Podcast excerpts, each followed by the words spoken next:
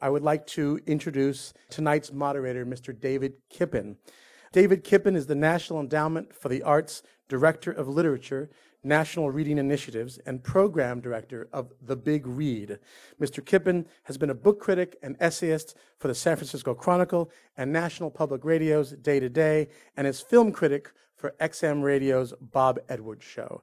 He also has published The Schreiber Theory, a radical rewrite of American film history, and a new translation, and the, uh, David Kipen is a very smart man, of Cervantes' The Dialogue of the Dogs. We're always very happy to welcome Mr. David Kipen to Zócalo. Thank you.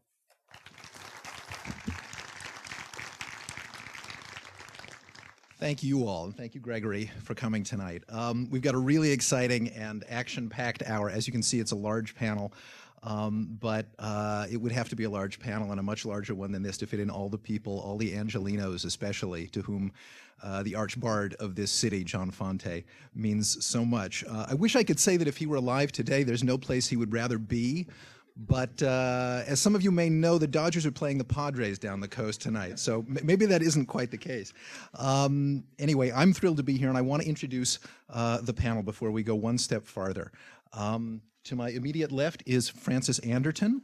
Uh, she creates the DNA, that is Design and Architecture program, on the third Tuesday of every month and 24 hours a day in cyberspace for uh, KCRW. Um, she's also the producer of um, Which Way LA and um, uh, To the Point on, on KCRW with Warren Olney um, and also a lover of John Fante, though, though at great pains to point out, by no means an expert, and she has that in common with myself. We are here as lovers of Fante. Uh, at the other end of the spectrum, no less a lover of Fante, but certainly an expert, is Stephen Cooper, Mr. Fante's biographer, in his wonderful uh, book, uh, Full of Life, which I see under some arms and on some armrests out there even tonight. Uh, he's also a professor of literature at uh, Cal State Long Beach and uh, an erstwhile winner of the National Endowment for the Arts Fellowship for Literature, with which I had nothing to do. Um, to his left, we have Richard Schave, who is the proprietor of Esotouric, Bus Adventures into the Secret Heart of Los Angeles. I encourage anyone within the sound of my voice to uh, Google same, that is E S O T O U R I C, esoteric with a tour in the middle. Um, a, a, true uh, mainstay and uh, patron of his native Los Angeles. By the way, we have a panel here composed exclusively of Los Angeles natives. Um, I'm assuming some of those clapping might be able to make the same claim. And to Richard's left, we have Victoria Fante Cohen, the uh, managing partner of the Fante Literary Trust. And to her left, her brother, Jim Fante, the silent partner of the uh, Fante Literary Trust. And I have but one more introduction to make before we uh, delve into our tribute uh, to the uh, absent man of honor tonight. And that is uh, a woman named Genie Guerard, who is a manuscripts librarian at UCLA, who has a bit of news to make. I wonder if she might be prevailed upon uh, to join us on stage for just a moment. Uh, ladies and gentlemen, Genie Guerard from the absolutely tremendous Special Collections Library at UCLA. Genie, fill us in. Well, it is um, my honor to announce on behalf of the Charles E. Young Research Library, Department of Special Collections, that we have acquired the literary papers of John Fante. Um,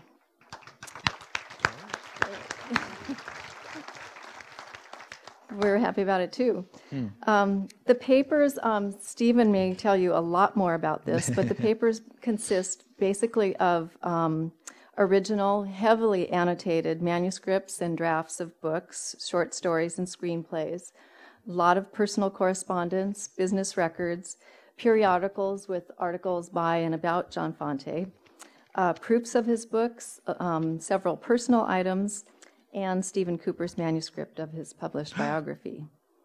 So, researchers will soon be able to search the UCLA Library's catalog and our online finding aids and discover relationships between Fante and other writers whose papers are in our collections, such as Raymond Chandler, Jim Thompson, Jim Tully, Horace McCoy, Nathanael West, and, and others.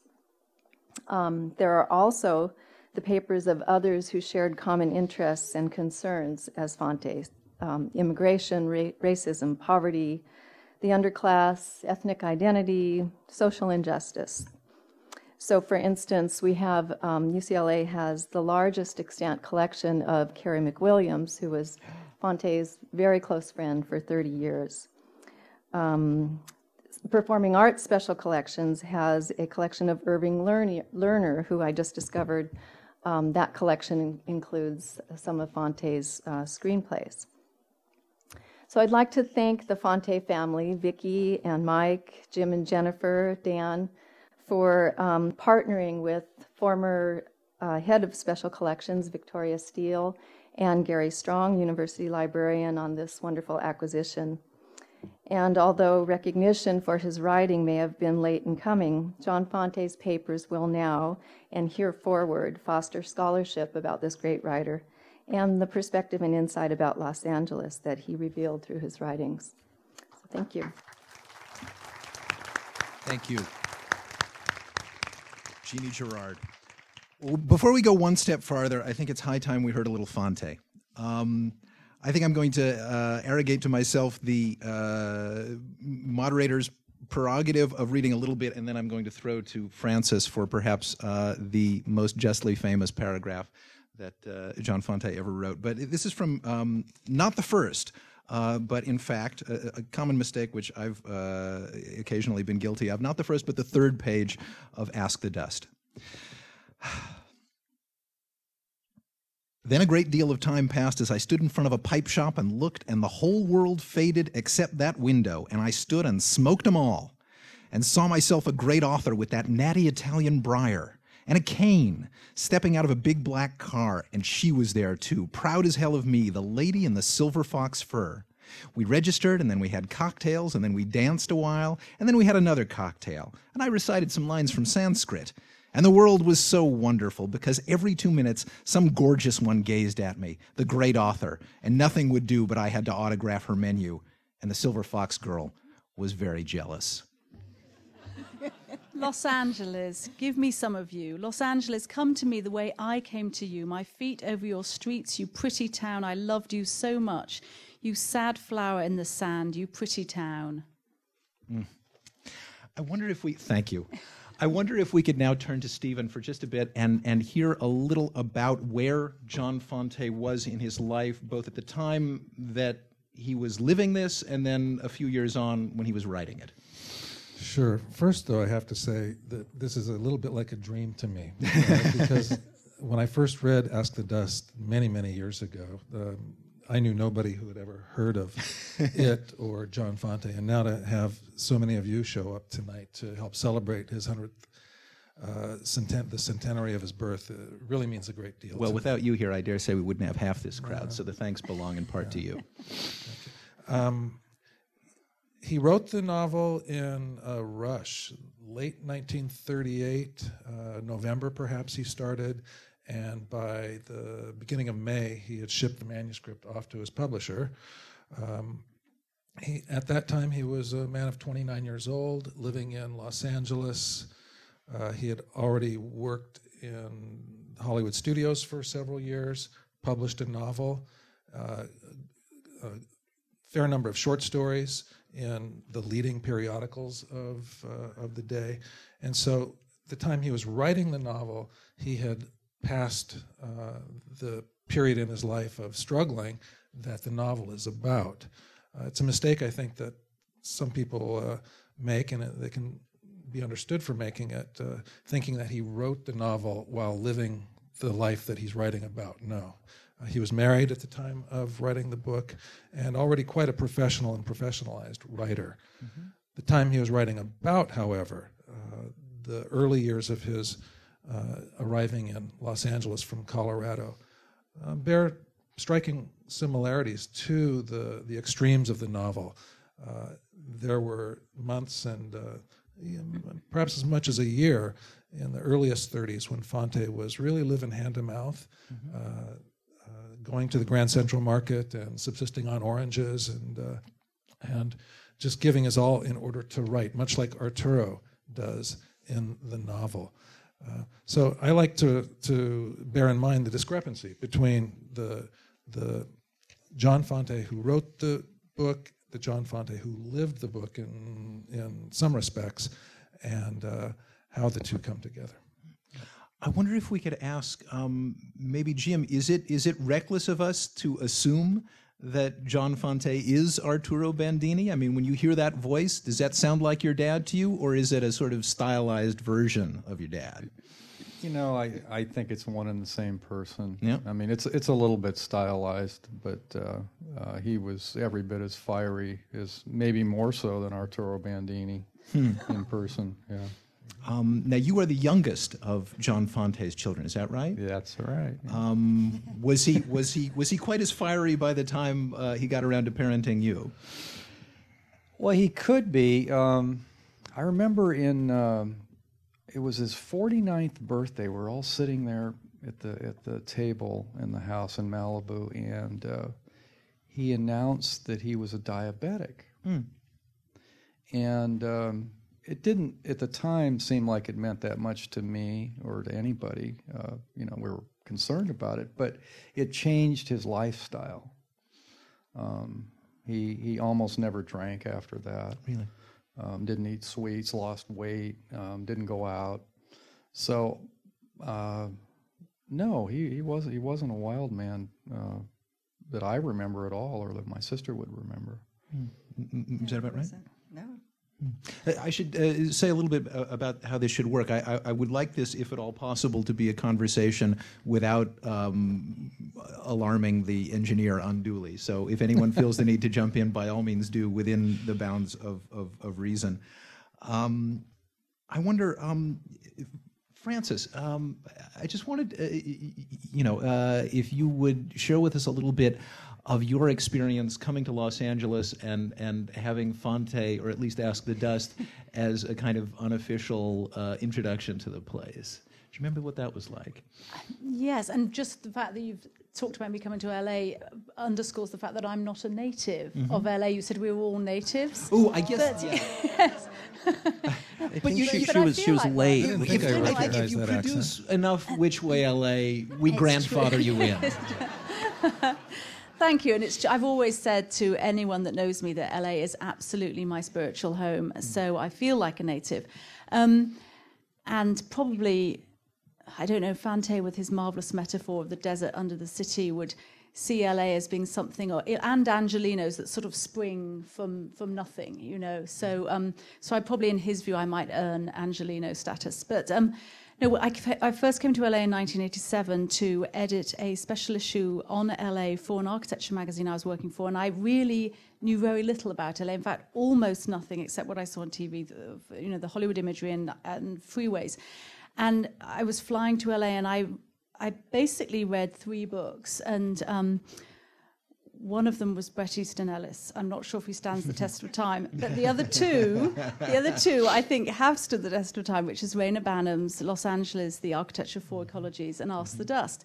And I can't remember why I picked Ask the Dust. That I don't remember, but I do remember that it had a profound effect on me, in as much as anyone that knows England, well, one knows there's a certain way of English writers, at least up until 50 years ago, sort of expressing themselves, which was, uh, you know, probably rather more sort of refined language, uh, uh, keeping stuff back, you know. And then also, of course, I come from a very wet country, and there was something about this combination of the vis- the visceral quality of his writing, the visceral expression of these emotions, coupled with this depiction of this of this place that was arid and and, and aridity that I had not experienced in England. I and so so that quality uh, that he somehow captured and the this this this juxtaposition of the of the dark and the light and the pretty and the sad and the tortured and the lady in the silver fox fur all of that i've always found fascinating about la and he articulated it so but but this combination of this this this amazing inner life that he conjures like you in the paragraph you read is he's in his in his in his fa- his interior universe and then just nailing in in this extremely palpable way the physical quality of LA I guess all of those things made a deep impression on me. Um, we should bear in mind, I guess, that if John Fante were somehow to join us on stage today, he he would not be any more entitled than yourself to call himself a native of Los Angeles. And I, I wonder if uh, Stephen, you might just talk for a bit about how he came to become an Angelino. It's it's it's always it struck me um, oddly that so many of people of the people we think of as you know canonical Los Angeles writers, uh, Fante, but also Carey McWilliams and uh, Dalton Trumbo, another favorite of mine, are in fact from Colorado. Yeah. Um, was there some sort yeah, of what is the Colorado connection? Yeah, th- that that's my question for you. Was Stephen. Carey McWilliams from Colorado? Sure, was indeed. Yeah, yeah. Uh, interesting juxtaposition. Uh, this friendship, uh, Carey McWilliams and uh, John Fante. For those of you who don't know, Carey McWilliams, longtime editor of The Nation and um, uh, author of Cal- Southern California, An Island on the Land, and North from Mexico, and other great, great nonfiction works about California. Uh, McWilliams has been called the most important nonfiction writer on things California. Um, but John Fante was the son of a poor Italian American uh, family. His father was an immigrant from Italy. His mother was born in Chicago, but was thoroughly Italian American. And uh, the family was often you know, really, really poor. Um, Carey McWilliams comes from uh, a very privileged background. His father was a state senator, I believe, or a legisla- an elected legislator of some sort in uh, Colorado, and a, a wealthy rancher. Um, but they both made their way to Los Angeles when their respective families went bust. Um, John Fante's father notoriously left the family for another woman, and John took it upon himself to hitchhike, ride the rails, make his way uh, as well as he could from uh, Boulder to Wilmington, of all places. He settled in Wilmington, where he had a couple of uncles, um, and went to work there at various menial, often really hard manual labor to support uh, his mother and his brother, one brother, and a sister who all followed him out here. The, the, you know, the fact that he is now regarded as the prototypical Los Angeles writer is uh, something I think we want to pay attention to. But he became that uh, in pretty short order.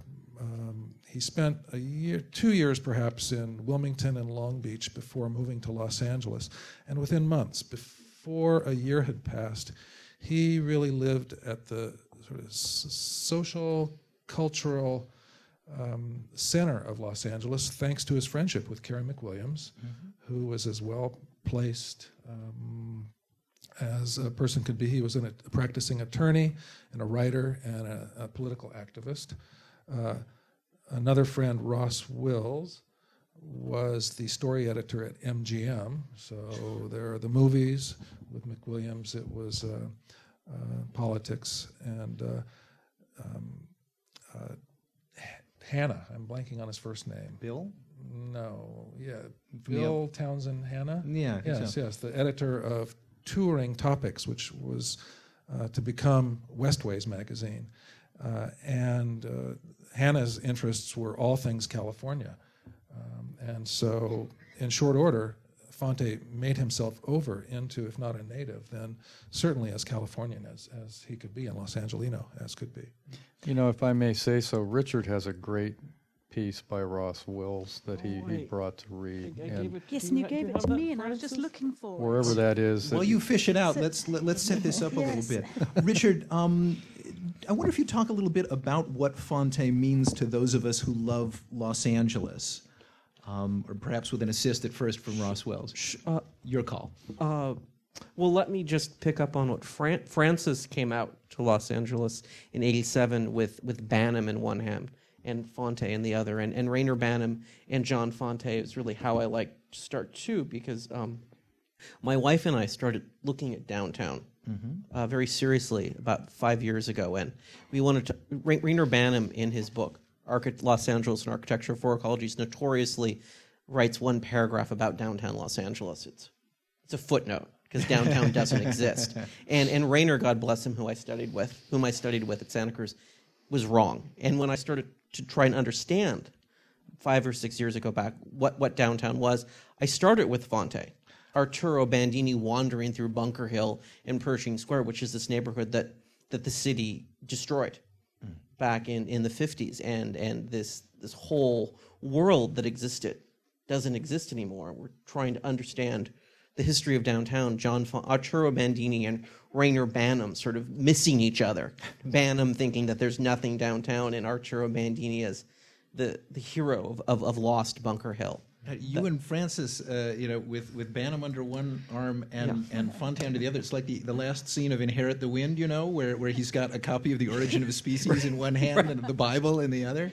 Exactly. It's interesting, actually, because Reyner Banham's depiction of LA is, is, is different. They both love LA in such different ways. And, and uh, Fante finds its, you know, its dark heart as well as the uh, ecstasy, I suppose.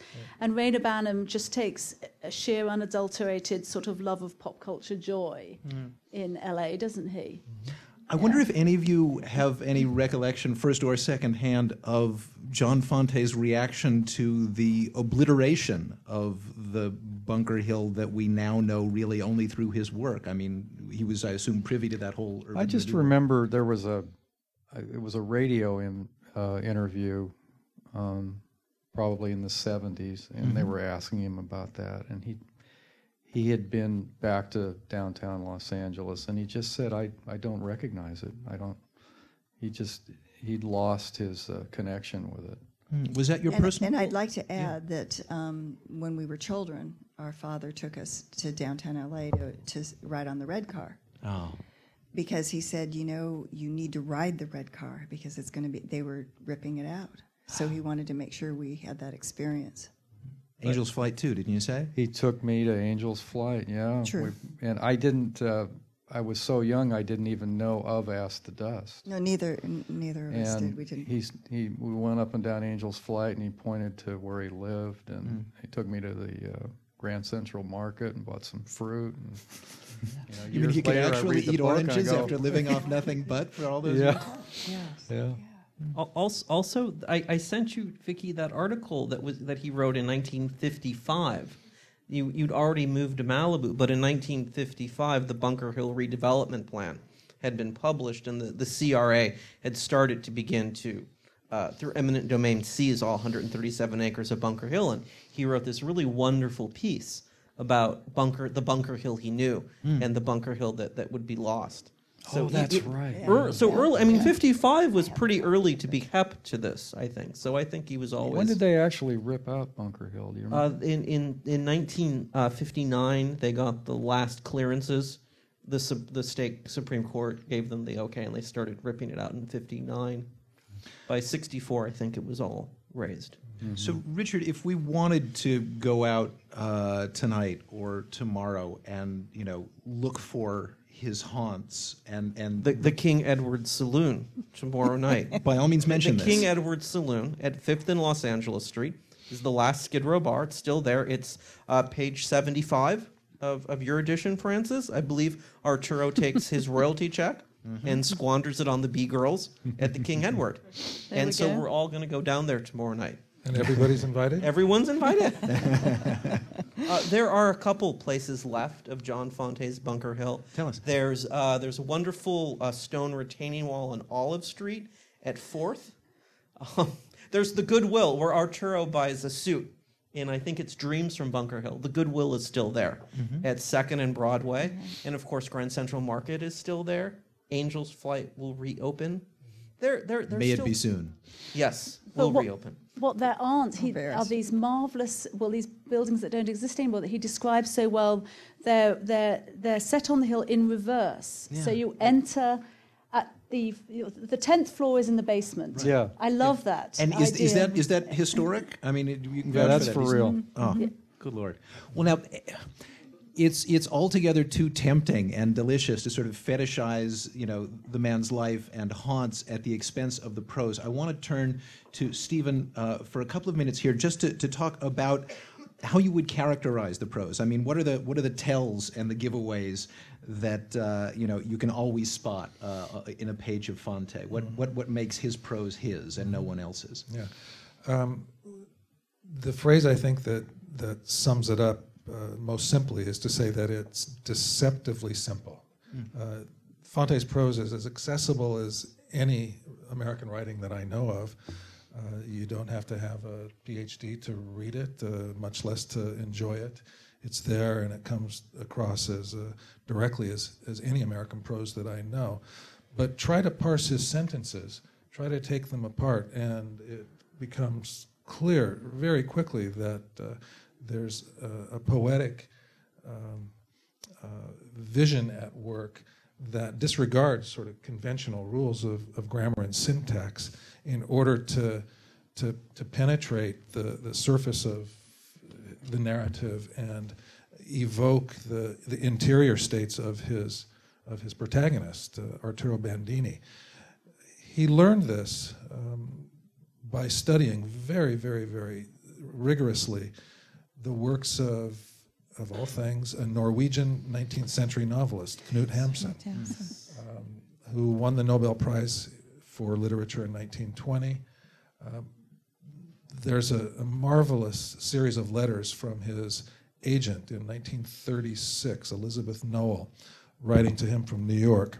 This is Fante's agent. Yeah. Fante's agent, urging him to read and to study Hamsun's masterpiece, Hunger.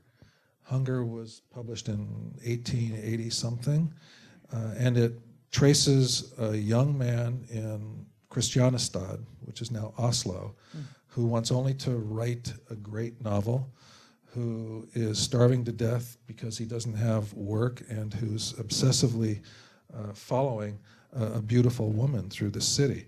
This is a thread that, if you read Ask the Dust carefully, you'll easily identify as part of the, the narrative of Ask the Dust. But the prose style owes as much to Hamsun's prose style mm. as to anything, any other writer. Uh, Sherwood Anderson was a, um, uh, an influence as well.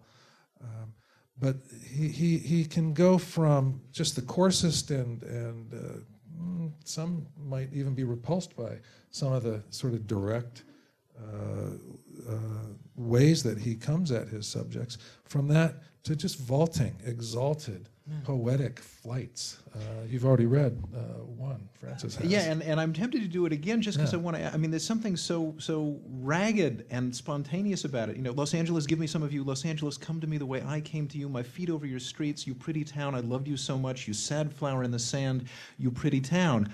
I mean, there must have been somebody at who's the publisher for this book? The original publisher? Yeah, Stackpole Sons. Stackpole Sons. You know, who said, uh, you know, uh, you know, query Mr. Fante, don't you say "you pretty town" twice here? Mm-hmm. Well, he does, mm-hmm. and and it works, and I'm not sure why. Was he a, was he a, a, notorious rewriter? You've seen these manuscripts that were just donated to UCLA. Mm-hmm. Did this burn out of him in one great outpouring, or the, did he go back and really worry it to death? In fact, the one manuscript that I have not seen is the manuscript for Ask the Dust, which is a mystery. We know not where it is. When was it last seen? No one knows. That's, Nobody that's knows. even in question. That's a mystery. It died with him and my mom. We don't know. We don't know. We, I've we- made great efforts to locate it, and if anybody can assist, uh, we would all appreciate Be it. grateful. But to answer your question, Yeah. to answer your question, Ask the Dust by his account and by his wife Joyce's account poured out of him with little in the way of need for revision. Other stories, other novels, not so. Uh, and the manuscripts attest to the hard work he did writing and, and rewriting in order to get things right. But Ask the Dust, as he characterized it, uh, was a, a boil that needed to be bled. well, that was that amazing year, too. End of 38, beginning of 39. I mean, yes. if you'd driven down the streets of Los Angeles in the middle of the night, you'd have heard typewriters clacking at the Fante place where he was working on Ask the Dust, mm-hmm. the Chandler house where, mm-hmm. where he was writing The Big Sleep, mm-hmm. and Nathanael, West, West, where he was working on Day of the Locust. Yeah. I mean, wow. it, it, it boggles the imagination. And were they friends, those three? Uh, Fante met Nathanael West. I don't know that he. I think, Chandler I think ever. they all. Well, Chandler was at Stanley Rose's too. They, Great bookstore. They were all um, habitués all of Stanley, at Stanley Rose, Rose Bookshop. Bookstore. I, I'm not sure that they were ever there at the same time, but let's. I'd like to think they were. And John, weren't you saying that he was uh, uh, pressed into service, service sometimes when uh, William Faulkner couldn't quite uh, make his deadlines? Uh, that's a nice way of putting it. Yeah. What what he told me about that was that uh, Faulkner, um, you know, he was a name, but he he drank all the time, and so Dad was a ghostwriter for Faulkner in Hollywood. Um, Ghosting his screenplays, not his fiction. Yes. right. Yeah. Right. I don't know how often that occurred, but it, it happened. I mean, you probably would know how. That I know less about than I know about their drinking together. There's a hellacious story that uh, A.I. Bezzerides tells of uh, drinking with Fante and Faulkner uh, and just staggering down Hollywood Boulevard singing dirty limericks. And, uh, Care to favor us with any, or there, there is a reception in it's- the courtyard afterward. so inclined. read my biography. I can't quote that passage by memory, but uh, it's in there.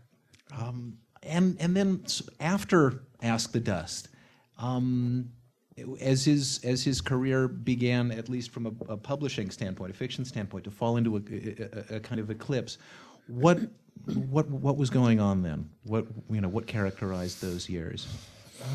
Ask the Dust came out in 39, and Dago Red, a collection of short stories, came out in 40. And he was poised to become the next John Steinbeck. That's what Viking, his then publisher, uh, had designs uh, on for him. It never happened for some pretty interesting reasons. The uh, publisher of Ask the Dust, which was not Viking but Stackpole, was sued by the representatives of Adolf Hitler, of all people, for having published an unauthorized version of Mein Kampf. Was this the one translated by Alan Cranston, or did I hallucinate that? That I, I, I never heard that, David. I don't know. Not admiringly by any means, but uh, there is such a story. Anyway, go on. But Hitler's people won this lawsuit. Uh, and Stackpole almost went out of business. Uh, and what might have gone into uh, publicity and advertising for that uh, year's authors, including John Fante, kind of was drained away. The war started, the Second World War. Everybody was a little bit distracted uh, for good reason. And uh, Fante went to work for the uh, Office of War Information up in San Francisco, and then entered a 10 year period of uh, writing pretty bad movies, uh, pretty bad scripts that never even were made into movies, golfing an awful lot, and drinking perhaps a bit too much, and didn't write much for a good 10 years. And so his, his uh, star sort of failed to, to really launch. Um, and thereafter, he, he, uh, he had some good luck. In fact, uh, the next novel he published, Full of Life, was a, a bestseller. It was serialized in, uh, uh, I forget which slick, um, Reader's Digest, was it? I'm not sure. Yeah. And uh, was made into a, a popular movie. Uh, his Hollywood career uh, continued, and there were good years and years that perhaps weren't so good. But it's true that his his publishing life went into uh, uh, an eclipse through the 50s and, and the 60s. J- Jim, I, re- I remember you told me once when your dad was started. Your dad called you all in, into the into a room. I think there's a pool table there, and he made the announcement about having to write a television scenario. Yeah, yeah. There was a, uh, Gene Kelly, who was a famous movie star in the 50s. Uh, he had a uh, TV series called Going My Way, and uh, Dad hadn't made a nickel in I don't know how long. And uh, writing television in those days for for it was just not not a good thing. I mean, he he felt very demeaned about the whole thing. So he got us all together and just announced that he was doing a going my way, and he had tears running down his face, and I remember this well. uh, we we felt bad. We felt bad, but it was it was ten thousand dollars. Yeah. So he said it's ten thousand dollars, and we need the money. So Richard, you were making an interesting point earlier to the effect that his his final book you know, bore the earmarks of someone who'd put in all those labors as a screenwriter and not necessarily for the words. Oh, right. I, I often say that I think uh, Dreams from Bunker Hill, which he dictated to to your mom, yeah, just before he died. That would that would that that's that's very much. Um, th- there's there's a narrative structure there. This is written by a guy that's been writing three act screenplays for you know falling out of bed and writing them. Yeah, You know, yeah. just it's a very different than his first Bunker Hill novel, Ask the Dust. Real real pace. very unedited uh, as well. I mean, he he dictated that to my mom. He was blind and dictated it, and she just copied down on a yellow stencil pad, and then then it was over. You know, that But was it. as someone fascinated like I am with writing's therapeutic properties for the writer himself, I mean, I wonder if you could say a little bit about the state he was in before. Oh, I- you know, he he, uh, he had advanced diabetes, and um, eventually he lost his sight and both his legs. And somewhere in the middle of that debacle, uh, he lost his mind. So we, he was still living at home, and uh, you know, you could go see him and stuff, but he really didn't know what was going on, and uh, he hadn't written in, I don't know, two, three years at least. And then one day my mom calls me and she said, You won't believe what's happening. He's writing a book. I said, How can he write a book? He, and he doesn't even know who he is. Oh, you'll see. so I go out there and, and we had a patio in the back and uh, he was sitting where he liked to sit This is the Malibu house. at the Malibu house. He'd, he'd sit out there and listen to Dodger games and stuff on the radio because he couldn't see. But he was uh, he was dictating this book, and he was alert. He was sitting up straight, and, And my mom's like, happy. "Can you believe it?" I said, "Yeah, I believe it." You know, and it didn't take very long. I, I don't remember exactly, but it was got to be the quickest book he wrote. Maybe two months, and there was this stack of these yellow things, and she sent it off, and there you go. to, to appreciate you know the feat close your eyes and try to write a paragraph mm. Yeah. and then you know, multiply that by several hundred keeping a whole novel in your mind It's yeah, 200 pages, and, and it all flowed, and, uh, you know. Well, maybe the next best thing before we open it up to questions would be to close our eyes and listen to some of Fante's prose read by Victoria, who has uh, just a, a couple of pages with her. I think she wanted to, I do. impart. I do. I today tonight I'm going to read from um, West of Rome, which is a combination of two short stories, one of which is My Dog Stupid, and I'm going to read um, s- part of a chapter uh, about uh, Henry Molise talking about his daughter Tina. Three weeks later, Rick Culp and Tina went over the hill. It came as no surprise. For days, Culp's bus had been parked in the driveway while they made preparations for the break. Tina bought yardage for flower print curtains and matching seat covers, sewing the material together while Rick pulled the engine and overhauled it. He also wired the bus with twin speakers for the cassette player. The surfboards were wrapped to the top of the cab. Some of the zing and romance went out of the trip when they realized that we made no protests about their going off together. It really was the only way to handle it, for they were determined and there was no way we could have prevented them. For their sleeping together, they had done it for months, so why quit now? We assumed they would one day marry, but that wasn't mentioned either, lest Rick flee parental pressure. The only intrusion upon their privacy was an extra supply of pills Harriet slipped into Tina's suitcase. We gathered in the driveway for farewell, and Harriet wept. But I had no trouble staying calm and dry eyed. From the beginning, I was never part of my daughter's world. She had always been ferocious to the point of instability, and there was only one workable strategy to let her have her own way in all things. Observing her now, in white Levi's and a red blouse, her hair in two braids, hmm. her beautiful face angelically contravening the disposition of a wildcat, I thought how sad it was that we were strangers. She did not dislike me, she loved me, but thought I was a nuisance. Take good care of her, I said, shaking hands with Rick. You take good care of your dog. Stupid rested on the concrete, staring heavy lidded and adoringly at Culp. Rick went over to him and poked him gently with the toe of his moccasin, saying, Goodbye, stupid. The dog got to his feet, crossed to the rear wheel of the bus, raised his leg, and diddled on the hubcap, his way of exercising the territorial imperative. Hmm. I kissed Tina. When will we see you again? Who knows, she sighed. Someday. Where are you going? North. Big Sur. Maybe. We knew nothing of Rick's finances, but Tina had withdrawn the 600 she had in a savings account, so there was no concern over the basics of food and lodging, at least not for a while. I figured they'd float around until the money was gone, and then they'd come back to Point Dume. Hmm. Mother and daughter wept at the final embrace. Blinking away tears, Tina said, You be nice to her, Dad. You hear me?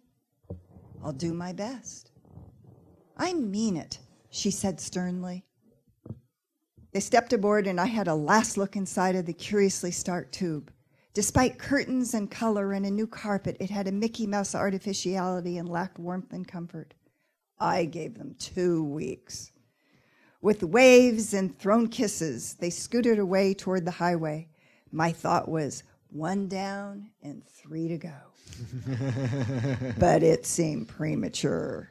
In my heart, though, I hoped they were gone for good, for I wanted Tina's bedroom as my study. It had the best view of the ocean, with two large windows facing south, the finest room in the house. It also had built in bookcases and an adjoining bathroom with a tub.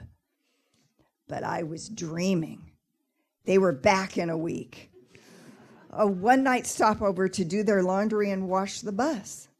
Tina raided the kitchen for pots, pans, seasoning, dish towels, a garbage can, a broom and a dustpan, a clock, a steam iron, and an ironing board. Three days later, they were back again. This time to wash Tina's hair and use the hair dryer. they made off with a carton of cigarettes, a jug of wine, and a gallon of olive oil. Thereafter, that was the pattern.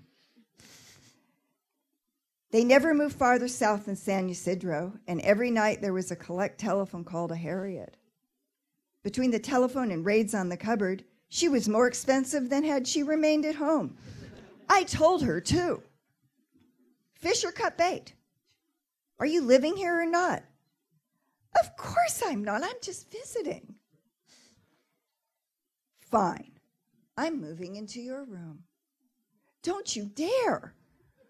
She marched out to the bus with an armload of blankets.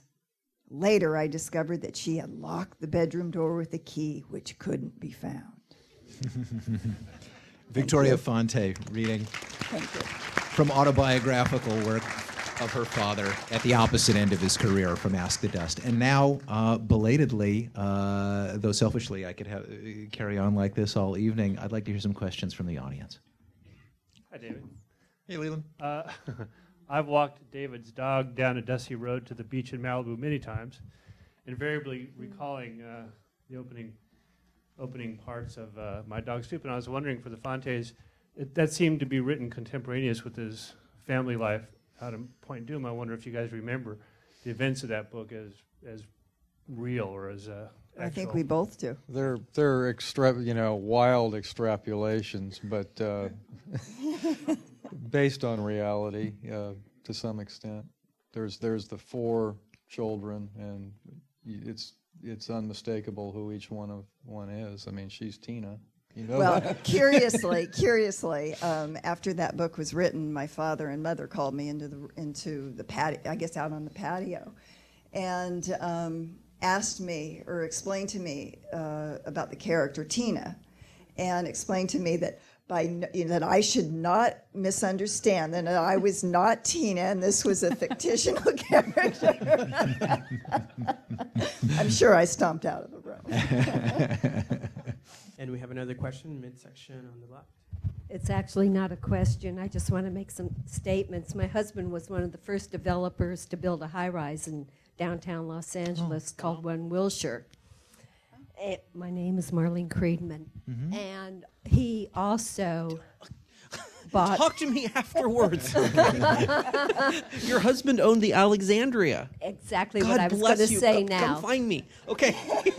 and he bought the Alexandria in the 70s, early 70s, and it was quite successful. He refurbished it. And during the Second War, the ceiling was all blacked out. And when he was refurbishing the hotel, um, they were scraping off the ceiling, and they thought that it was a Tiffany ceiling, whether it was or not, but it looked like a Tiffany ceiling.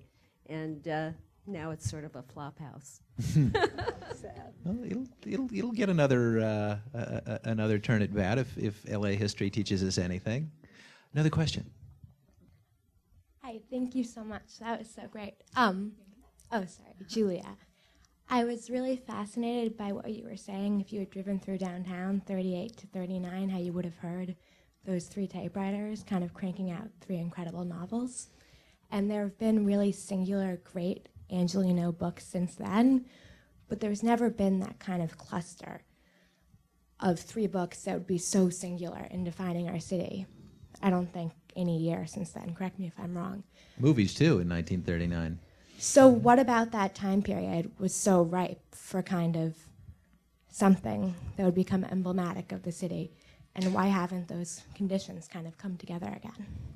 I wish I could say if you go through William Mulholland's diaries, you can find mention of some additive to the water in, but I, I have no clue. Just you know, may 1939 come back again soon and, and stick around a while. Any other hypotheses on the panel?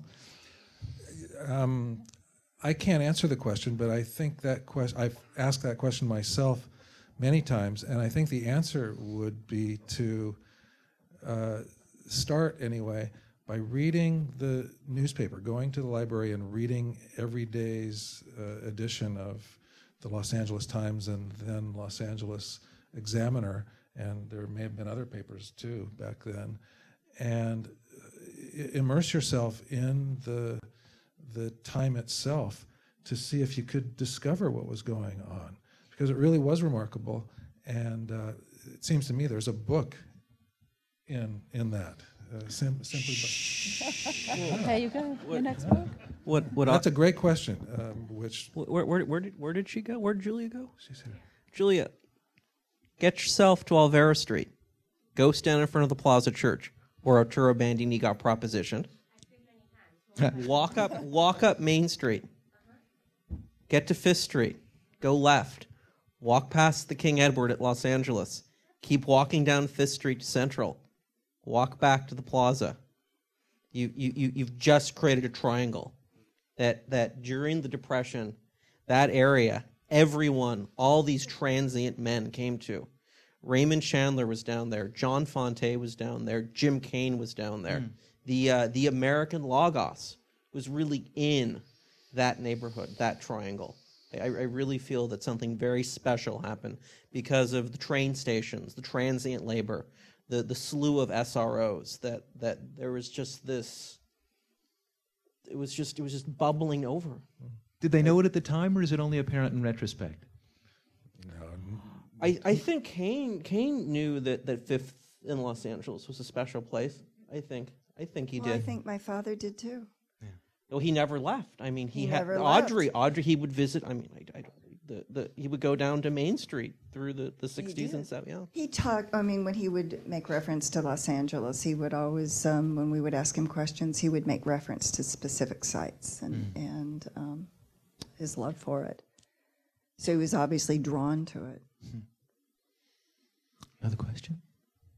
Uh, my name is Edward, and um, I, my question is it's probably not one that anyone on the panel will be able to answer, but I, I feel like it's a it's a connection that is worth bringing up. And um, I'm not sure if any of you have read uh, any of the novels of Roberto Bolaño, Mm. but um, his novel *The Savage Detectives*, which um, came out a few years ago, I, I just recently read, and uh, the protagonist of that novel, which is it's uh, assumed that the protagonist is um, a substitute for Roberto Bolaño. Uh, the protagonist is named Arturo Bolaño. And the whole time I'm reading that, I couldn't help but make the connection with Bandini. And I was wondering if anyone had any insight to maybe uh, Roberto Bolaño's uh, fandom of Fante, if that was a connection that he consciously made, or if maybe that's just coincidence. I don't know. I've been saying for years now that if one more person tells me to read Roberto Bolaño, I'm absolutely going to have to, and you're the person. So he's, he's fantastic. I recommend him to everyone in this room. If you love Fante, I think you'll also love Roberto Bolaño. Oh, no higher praise. Thanks for the tip. Okay, we have another question here to your left. Uh, yeah, hi, I'm Charles Bukowski, and I feel left out. Um, um, especially with what he wrote, and I always found so. What really excited me about Fante when I picked up the book was to God, this feels weird. I'm used to holding my own microphone. I feel threatened. Sorry, uh, I'm Josh, by the way. Um, can, can I hold it? I just Jesus. Sorry, um, I just keep falling backward. Uh, seriously, two points. Um, in the introduction to Ask the Dust, he talks about being in the Central Library and finding um, a lifeline, if you will, and finding this vitality and the immediacy in the prose. And he contrasts it with all the what, what he would call bullshit. So my question to that point is, what did Fante think of? How did he see his place among his contemporaries? Hmm. And the second thing, just for fun, can any of you enlighten us as to what the to where the uh, the uh, the genesis of the title "Ask the Dust" from where it comes? I bet Stephen's going to run the table on those. Yeah. Um, I know the answer. Oh. We both know too. This is a test, huh?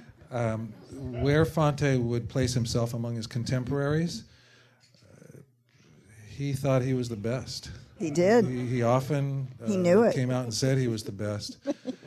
um, and that comes out, I think, in you know certain sections of uh, of Ask the Dust and The Road to Los Angeles, uh, uh, when Arturo is sort of crowing about how great he is. I think Jim or Vicky may be able to help here. I think he must have known what it felt like, though, too, to feel like not the best. Um, Oh God, yeah. Jim has a story about. Uh, uh, well, we were both in the garage one day when Dad received a rejection. Um, Well, you can. 1933. He he'd written um, a novel called 1933 was a bad year, which some of you may have read. Um, he had written it after a long period uh, where he hadn't written a book. I think the previous book was Full of Life, so it was like a 12 year gap there.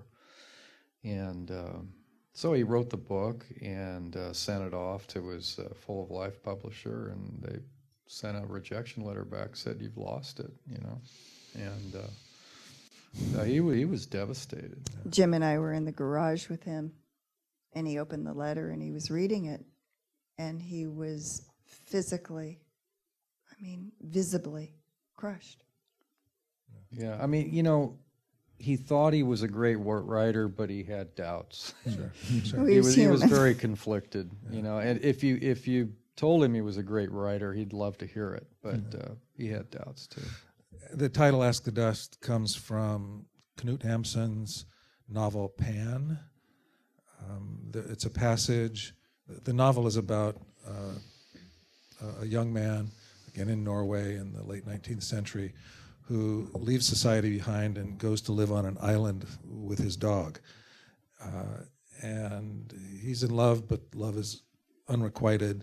And uh, halfway or so through the novel, he remembers a fable from, as he puts it, four generations ago. Uh, the fable is about a lord who loved a lady and then saw someone else. And this someone else, this other woman, he gave himself to like a slave. Uh, and then the prose, the, the, the narrative sort of launches into this, I think of as Fante-esque, but it's actually Hams, Hamsun-esque. stuff. Uh, why would anybody love so uh, this way? And the narrator's voice says, "Ask the dust on the road," uh, as if there's no answer to the Steve, question. I thought that was from Hunger, though. That's from Pan. It is from Pan. Okay. Another couple questions? Yeah, David Bergenrode. Uh, I have terrible with names. The man on the left mentioned the best paragraph, but did you read it? And if you didn't, please do. And Frances, you talked about discrepancy, but I thought he was just writing about himself as a younger man, which is done all the time, I think. Oh, I don't think I talked about a discrepancy. No more, just I. No, the, the man, Frances said so. Frances used the word discrepancy. But no, no, I'm Frances. Hmm. This is I'm sorry, the man. My mistake. Steve. Steve, I'm sorry. The discrepancy between, I'm sorry. You said there was a discrepancy between the fact that at the time that he wrote, he was a married man and he was writing about, I assume, Arturo Bandini, but Right. wasn't he just writing about a younger self? Well, yeah, but fiction has about it a way of altering and, and changing, you know, the way things actually were. So, Sure, Yeah. I got you. I don't think it's discrepancy, that's all. okay. fair enough. All right, uh, folks, we got a question here to your right. First of all, this is a really great event. Thank you for doing this. This is wonderful. Thanks for coming. And um, I have every you know book that John wrote. I, in fact, it's, this is so great because I just finished reading everything within the last year. lucky so, uh, but I have not read the biography, and I'm going to now because Dan says I have to. And uh, this an- this question is probably answered in the biography, but um, I want to frame it with the irony that here we are, you know, within a few days of this, you know, centennial of of John's birth, and this incredible earthquake hits his very the, the the country and the Not just region. Italy, but Abruzzi. Exactly, the epicenter is uh, yeah, Abruzzi. So 50 miles from Torricella, Peligna. and I, I hope that your relations, which I'm sure you have there, are okay. But I want to ask you, um, and I forget which book this is, help me with this, but he uh, does this amazing description of the Long Beach earthquake. What's Ask the Dust? Ask Is, the is Dust. It, is it an Yeah. Ask the Dust? Yeah. Okay, great. Because um, I, I love that passage. Was he in the Long Beach earthquake? Oh, yes. Yes, he was. Yeah. yeah. Curiously, it, Oh, I'm the, Robert. Long, the, the Long Beach earthquake was a 6.3. The earthquake in uh, Italy, day before yesterday or so, was 6.3. Um, but he was there. Accounts differ um, as to what he did. Uh, the the novel makes himself Arturo out to be terrified, uh, so terrified that he makes up these giant lies about uh, how heroic he was at the time. Um, there are two published, uh, very short articles about Fante during the earthquake. One has him plunging two stories uh, and landing unconscious and losing, I think, the manuscript of the book he was supposed to be writing at the time in the fire. The other article has him plunging 60 feet through uh, through the debris and emerging unscathed. Uh, both of these, I have to think, were sort of products of his own self-promotion. Um, I had a, go ahead. Also, uh, if you go to Pershing Square, there's a fissure that runs out of the sometimes empty fountain mm-hmm. at the southwest corner of the park, and it's an it's an homage to Chapter 13 in Ask the Dust, which is the Long I Beach spoke to the architect earthquake. who, who designed it. Yeah. And she said, absolutely, that came from Ask the Dust. And it represents the earthquake in Long Beach. And and of course, after the earthquake in in chapter thirteen, he goes and sleeps in Pershing Square because he's afraid to go back. Everyone's afraid to go Right. back into the houses. Hi, yeah. Um, my name is Brian. I just had uh, a, a real quick question. Well, I'll just say that um, I too read Ask the Dust on my way to Los Angeles. I was driving in, a, in an old 1970 Plymouth Valiant that was breaking down along the five from Seattle, and then I, I, I was reading Full of Life when my wife was pregnant with my first, well, my only set of twins and uh, at the same time that we were remodeling our house.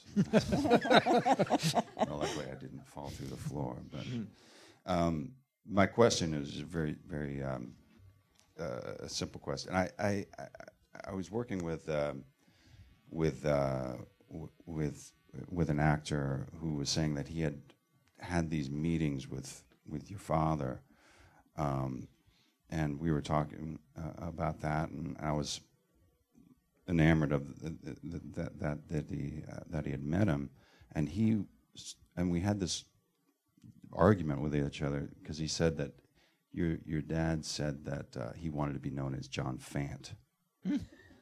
Well, you know, um the they anglicized Fante, you know, growing up in Colorado, and there was the Ku Klux Klan and all that stuff. I mean, seriously, they they decided to call themselves the Fanties, and uh, to this day, his brother Tom, who's still alive, he's Tom Fanty. He won't say Fonte. So, uh, uh, Dad And we correct each other all the time. my my father was John Fanty. Um, that's that's who he said he was. We have a question at the very top here to your right. Um, my name is Jesus. Um, it's not quite a question, but on, uh, I was picking up on uh, another comment that was made about, I mean, from Julia, I think, about why is there a splurge of um, such great books. I'm not going to presume that I'm an expert on this, but I did. Uh, I studied uh, quite a bit history of Los Angeles, and during the during the 1930s uh, up to the 40s, there was a splurge of what is a California, what what would define who is Angelino, and during this period, um, Latinos, um, not quite, but um, the the Anglo communities, higher um, class, were using the idea of what is a California for Mexicans um, to develop Olvera Street, um, the community of Los Angeles, and they really um, use the culture in order to develop. So I'm not sure if um, Fante and his friends and other authors have uh, were connecting with um, Olvera Street and that triangle that you described um, through Fish Street and all the way back. But um, that was a center of culture and what is what determined who was a Californian and who was not a Californian. And if you did not fit in that triangle, um, you were um, you were not a true Californian. Well, if that's the secret, by all means, let's all go out and ask each other what it means to be an Angelino right now. If we're going to get three books like that out of it, it's well worth it. Thank you. Another question. Yes, my name is David, and I have a question that may just be a compliment. In the early 80s, I was interviewing a lot of crime writers in Southern California, and one of them, W.R. Burnett, was very respectful of uh, John Fante. And I was curious if uh, anyone on the panel knows if they had a uh, acquaintanceship or a friendship, and to generalize that, how much uh, John Fante uh, considered himself a film writer, and if he related to that occupational description. Burnett was a member of the stable of contract screenwriters at Warner Brothers at uh, one time, anyway, when John Fante was too. I don't recall any uh, uh, any evidence of close friendship or even a you know collaboration, but you know they worked at the same studio at the same time at any rate. And was there a second part? I forget. Yeah, was this- Did he consider himself a uh, Screenwriter. A screenwriter. Oh, by all means, uh, he was uh, altogether professional, which is not to say he liked it. I think it's fair to say that he often hated the the work of writing for the movies um, about as much as he loved writing. He would never go to a premiere. Really? he would never go to a finished movie. He, he talked about the the uh, the the machine in his head, the camera machinery in his head that he had to sort of put up with when writing screenplays, which is to say, I think, uh, um, that it wasn't a comfortable, you know, fit for him. He had his own idea. You know, I remember going to films with him, unfortunately for us, um, a few times. And um, if he didn't like a movie, I mean, it didn't matter. He was just going to get up and leave. And I don't think I ever saw a, a film in a theater all the way through with him. He was terrible. He'd do the same thing if he went to a restaurant and the service was bad. He'd say, We're out of here. And yet, there's no record of anybody ever reading half of Ask the Dust. Hi, uh, my name is Jeff, and uh, uh, you know, you wherever Fante was, he really brought the, the city to life. And I pretty well know Los Angeles, but then you read Wait Until Spring Bandini. And uh, now I want to go explore Colorado. so, so, but my, my question is for uh, Vicky and Jim. Uh, he, uh, he was a, did he ever lose a fight? He was a very good fighter, wasn't he, with his cuffs? You know, he. I mean, and he was sure, uh, he was He very was well five feet two, but Five he was foot two. Five foot three. Okay. he was barrel chested, and and you wouldn't want to mess with him. What I Trust me. His, he used to um, fight prize fights for his father in Colorado. Um, he was the quarterback of his high school football team. Um, Also a great baseball player. yeah, yeah. He's He quite was, an uh, athlete. Yeah, he's a tough guy, no doubt about it. I mean, you you never thought of him as five feet two, never, never. Pictures, it's like you think he's that tall. He was to us. And we have another question to your left on the midsection over here. Hi, I'm Catherine, and uh, I've been trying to feel the words for what I'm trying to ask or say, but I think it goes back to the idea of your father having felt conflicted about who he was to others. You know, at one point he felt great, and other times obviously was hurt. And I think that that concept of conflict and discrepancy, which we've been addressing in different areas here, feels to me also what's so beautiful about his work because he doesn't need to have it be a singular note. I mean, it's so much about being real that, of course, there's discrepancy and conflict.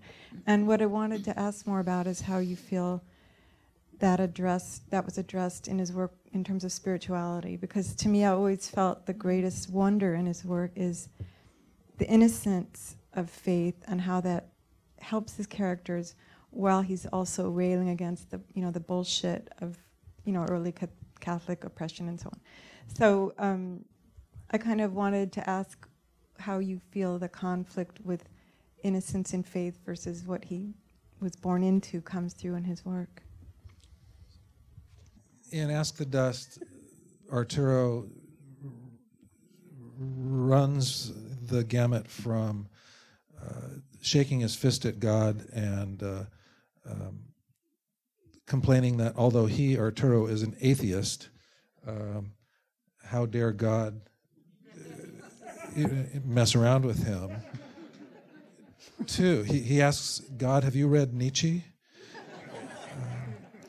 Two, the just this swooningly, breathtakingly beautiful passage just before the uh, earthquake. Um, he's just lost his virginity to Vera Rivken at the apartment in Long Beach, and he's outside on the boardwalk of the Pike. Um, and for a, a page and a half, he is he's thinking about the sea of faith that he's lost touch with, uh, but that he feels certain he'll find his way back to. And I don't even want to dare summarize it because it can't be done. It's it's it's the next best thing to pure poetry. Um, so he was aware of and uh, you know embraced the those contradictions. Uh, I, I'm always of a mind to think of Fante as not an either or kind of a guy, but a both and kind of a guy. He could negotiate paradox. Uh, and I have a cute story to tell that Richard wants me to uh, talk about. It's this is true.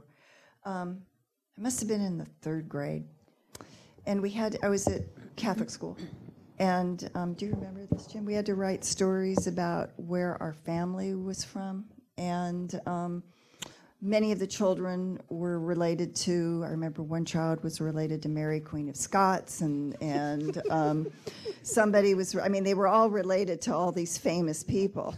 And I came home. They all wind up in Malibu eventually. and, and and I came home and I said to my parents, "Well, I need to write about somebody. You know, who were we related to?"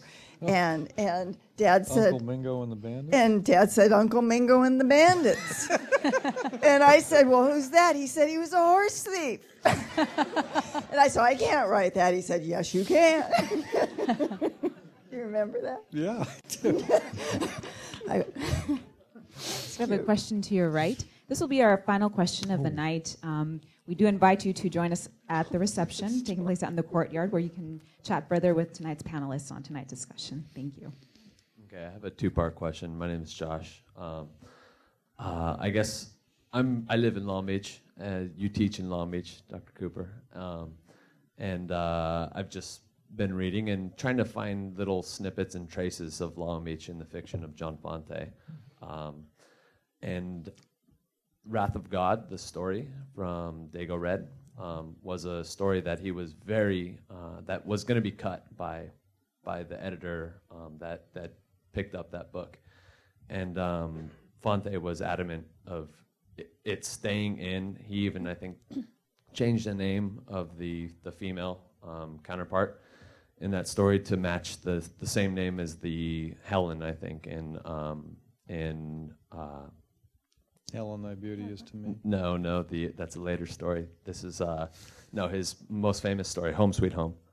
Um, but uh, I guess I guess I, I just wanted to see if if, if you, Stephen, um, could speak to the that sort of like seed, that wrath of God, that was planted in wrath of God, that sprouted into the sort of Vera Rivken Long Beach earthquake thing in um, Ask the Dust, as well as um, this is totally unconnected, but Okay. it's more connected to his um, sort of pugilistic comment about Fante. Um, there's that famous uh, anecdote of Fante writing the note to Sinclair Lewis. I think it's at the Musso Franks or something. Jason's. And, and yeah, and he just completely insults him. And then when, when Sinclair Lewis stands up, he goes after Fante, and by that time Fante has ran out the door, and he's hiding in the in the uh, in the car, and he's basically calls Fante out. And I was just wondering, I've read about that, I think, in your biography as well as in another um, in another source. Boy, those are two big and different questions. Uh, uh, yeah, I, I, I believe that happened. Uh, he he saw Sinclair Lewis at Jason's. At least he claimed that that was based on, uh, in fact, and uh, presumed to think that Sinclair Lewis, famous Sinclair Lewis, Nobel laureate Sinclair Lewis, would be happy to to shake the hand of a, an adoring fan. And uh, Sinclair Lewis was much more interested in being with, I think, the two women he was with. Um, and uh, Fante took it, you know, the wrong way and really insulted him. Uh, and Nothing new about that. yeah. Yeah, yeah, yeah. I think that's a better note to end on than the, the wrath of God. Well, before we close, it's one thing to notice that Fante's 100th birthday is coming up and we ought to do something about it. But, sorry? Tomorrow. Tomorrow. Um, but to actually go through with it and see all these wonderful people in the audience, I feel so grateful to have spent such an enchanted evening with you. And if you'll just join me in, in one last round of applause before we go out and raise a glass to John Fante for our panel.